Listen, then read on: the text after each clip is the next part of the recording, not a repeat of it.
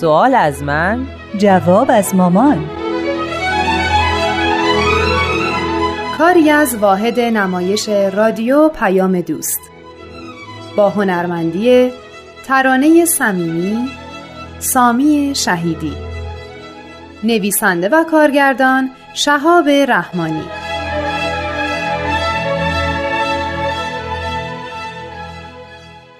مامان مفصلا درباره اتهامات سیاسی که به بهایا زده میشه صحبت شد. مطلب دیگه ای هم هست که باید بدونم؟ بیشتر صحبتامون درباره ارتباط بهاییا با روسیه و اسرائیل بود. اما بازم هست. تموم شدنی نیست. تا تعصب هست این حرفا هم هست.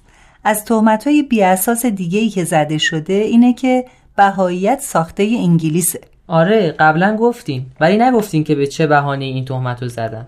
همونطور که گفته بودم تا صد سال بعد از ظهور آین بهایی هیچ حرفی از سیاسی بودن آین بهایی زده نشده.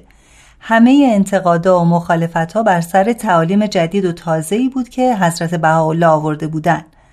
به علاوه اینکه دین اسلام آخرینه و هر دینی بیاد باطله. آره مفصلا در این باره صحبت شد و متوجه شدیم که هیچ دینی نمی‌تونه آخرین باشه. بله تا صد سال اول هیچ کدوم از علمای بزرگ ایران که مخالف آین بهایی بودن و دستی هم تو سیاست داشتن و حتی هیچ کدوم از سیاست مدارا و روشنفکرا که اونا هم مخالف بودن اصلا چنین اتهامایی رو وارد نکردن. تمام این حرفای ارتباط با روس و انگلیس و اسرائیل و غیره مربوط به وقتیه که 100 سال از ظهور آین بهایی گذشته بود. سازنده های این اتهامات مخالف آزادی بیان و ابراز عقیدن چون به هیچ وجه اجازه صحبت به بهایان نمیدن. اگه مطمئنید که حرفتون درسته خب طبق قانون اجازه بدین بهایا از خودشون دفاع کنن و حرفشون رو بزنن. بعد قضاوتش به عهده مردم. همین نفس اتهام و اجازه ندادن به بهایی برای دفاع از خودشون نشون میده که این حرفا هیچ صداقتی توش نیست. کسایی که این اتهاماتو می‌زنن فکر می‌کنن فقط به بهایا و جامعه بهایی لطمه می‌زنن ولی در واقع بیشترین صدمه به هموطنانمون وارد میشه چون از شنیدن کلام الهی حضرت بهاءالله محروم میشن درسته به نظر تو این همه مخالفت با پیامبرا و پیروان ادیان مختلف شد نتیجه ای داد؟ آیا در اراده خداوند تأثیری گذاشت؟ مظلومیت شعن اولیای الهیه. ما افتخار می‌کنیم که در راه حق و حقیقت مظلوم واقع شدیم و از خیلی از حقوق اولیه انسانیمون محروم شدیم. ولی مطمئن هستیم که نسلهای آینده از این محرومیت و مظلومیت ما به آسایش و سعادت می‌رسن. یه روزی می‌رسه که همه این تعصبات از بین میره. چی بود؟ آفتاب ابر پشت ابر.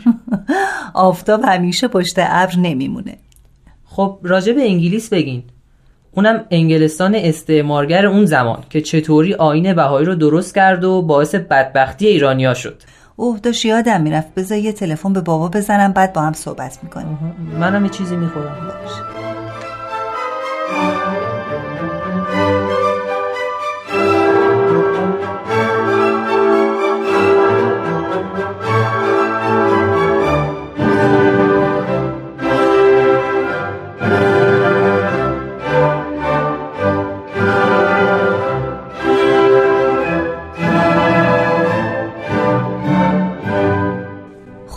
چطوری انگلیس استعمارگر آین بهایی رو ساخت.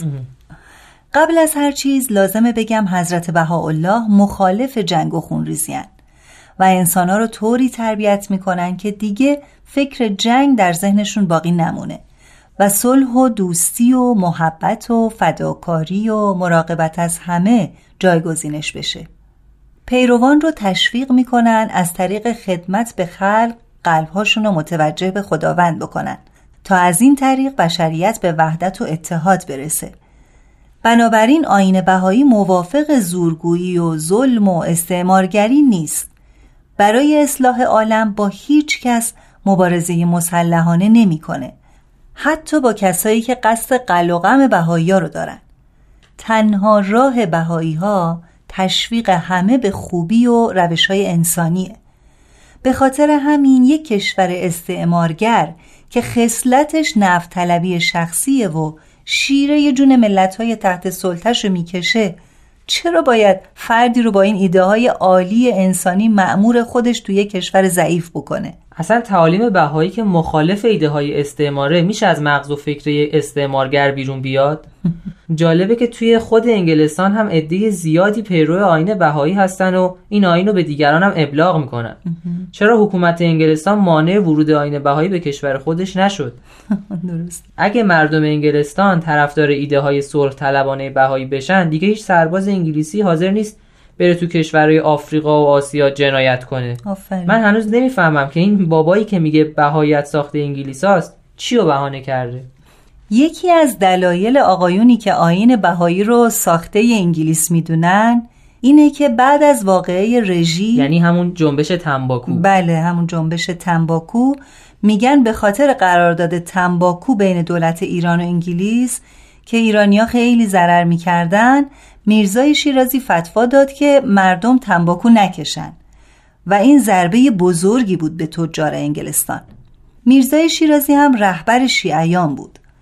بعد داستان اینطوری درست می‌کنن که حکومت انگلستان بعد از این ضربه ای که از علمای شیعه خورد به فکر افتاد یک آینی درست بکنه که در مقابل علمای شیعه قرار بگیره که اونا رو ضعیف کنه. در نتیجه پای استعمارگرا به راحتی به ایران باز بشه. بعد از این آین بهایی رو درست کردن. تو کتاب سرتاپا دروغ خاطرات کنیاز دالقورکی غلطهای تاریخی زیادی وجود داشت. تو این داستان هم هست؟ بله هست. ولی اگه بهت بگم لطفا با صدای بلند نخن که با بزرگ خوابیدن. دهن رو میبندم. نخندیا واقعه رژی همون سالی اتفاق افتاد که حضرت بهاءالله فوت کردن. واقعا خیلی تأصف باره که این مردم بیچاره که عادت به تحقیق نکردن چطور سرنوشت روحانیشونو به دست یه عده‌ای میسپارن و حرف بیاساس رو قبول می‌کنن. بابا به حالا یه روز مامور روس بودن یه روز مامور انگلیس. چقدر جالبه که کشور روسیه و انگلیس که با هم رقیب بودن هر دو سلیقه‌شون تو انتخاب مامور یکی بوده. خب بقیه داستان؟ بذار یه میوه بخوریم. باش.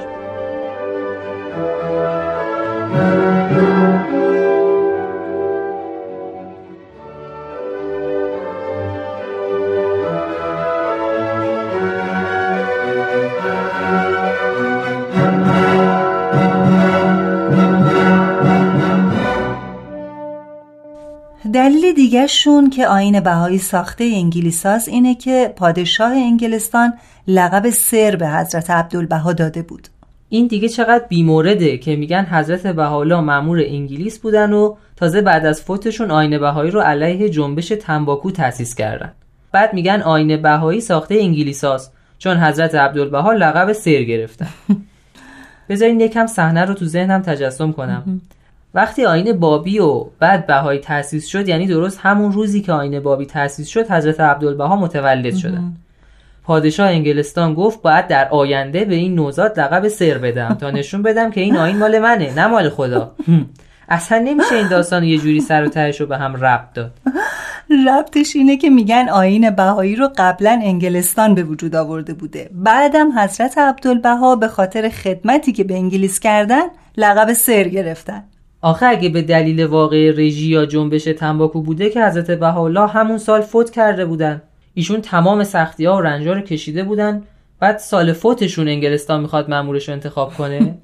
حالا اینا حرفاییه که اونا می‌زنن. چرا به من اینجوری نگاه می‌کنی؟ من که مقصر نیستم. جریان لقب سر چی بوده؟ چرا ما هیچ وقت نمیگیم سر عبدالبها؟ مگه ما انگلیسی نیستیم؟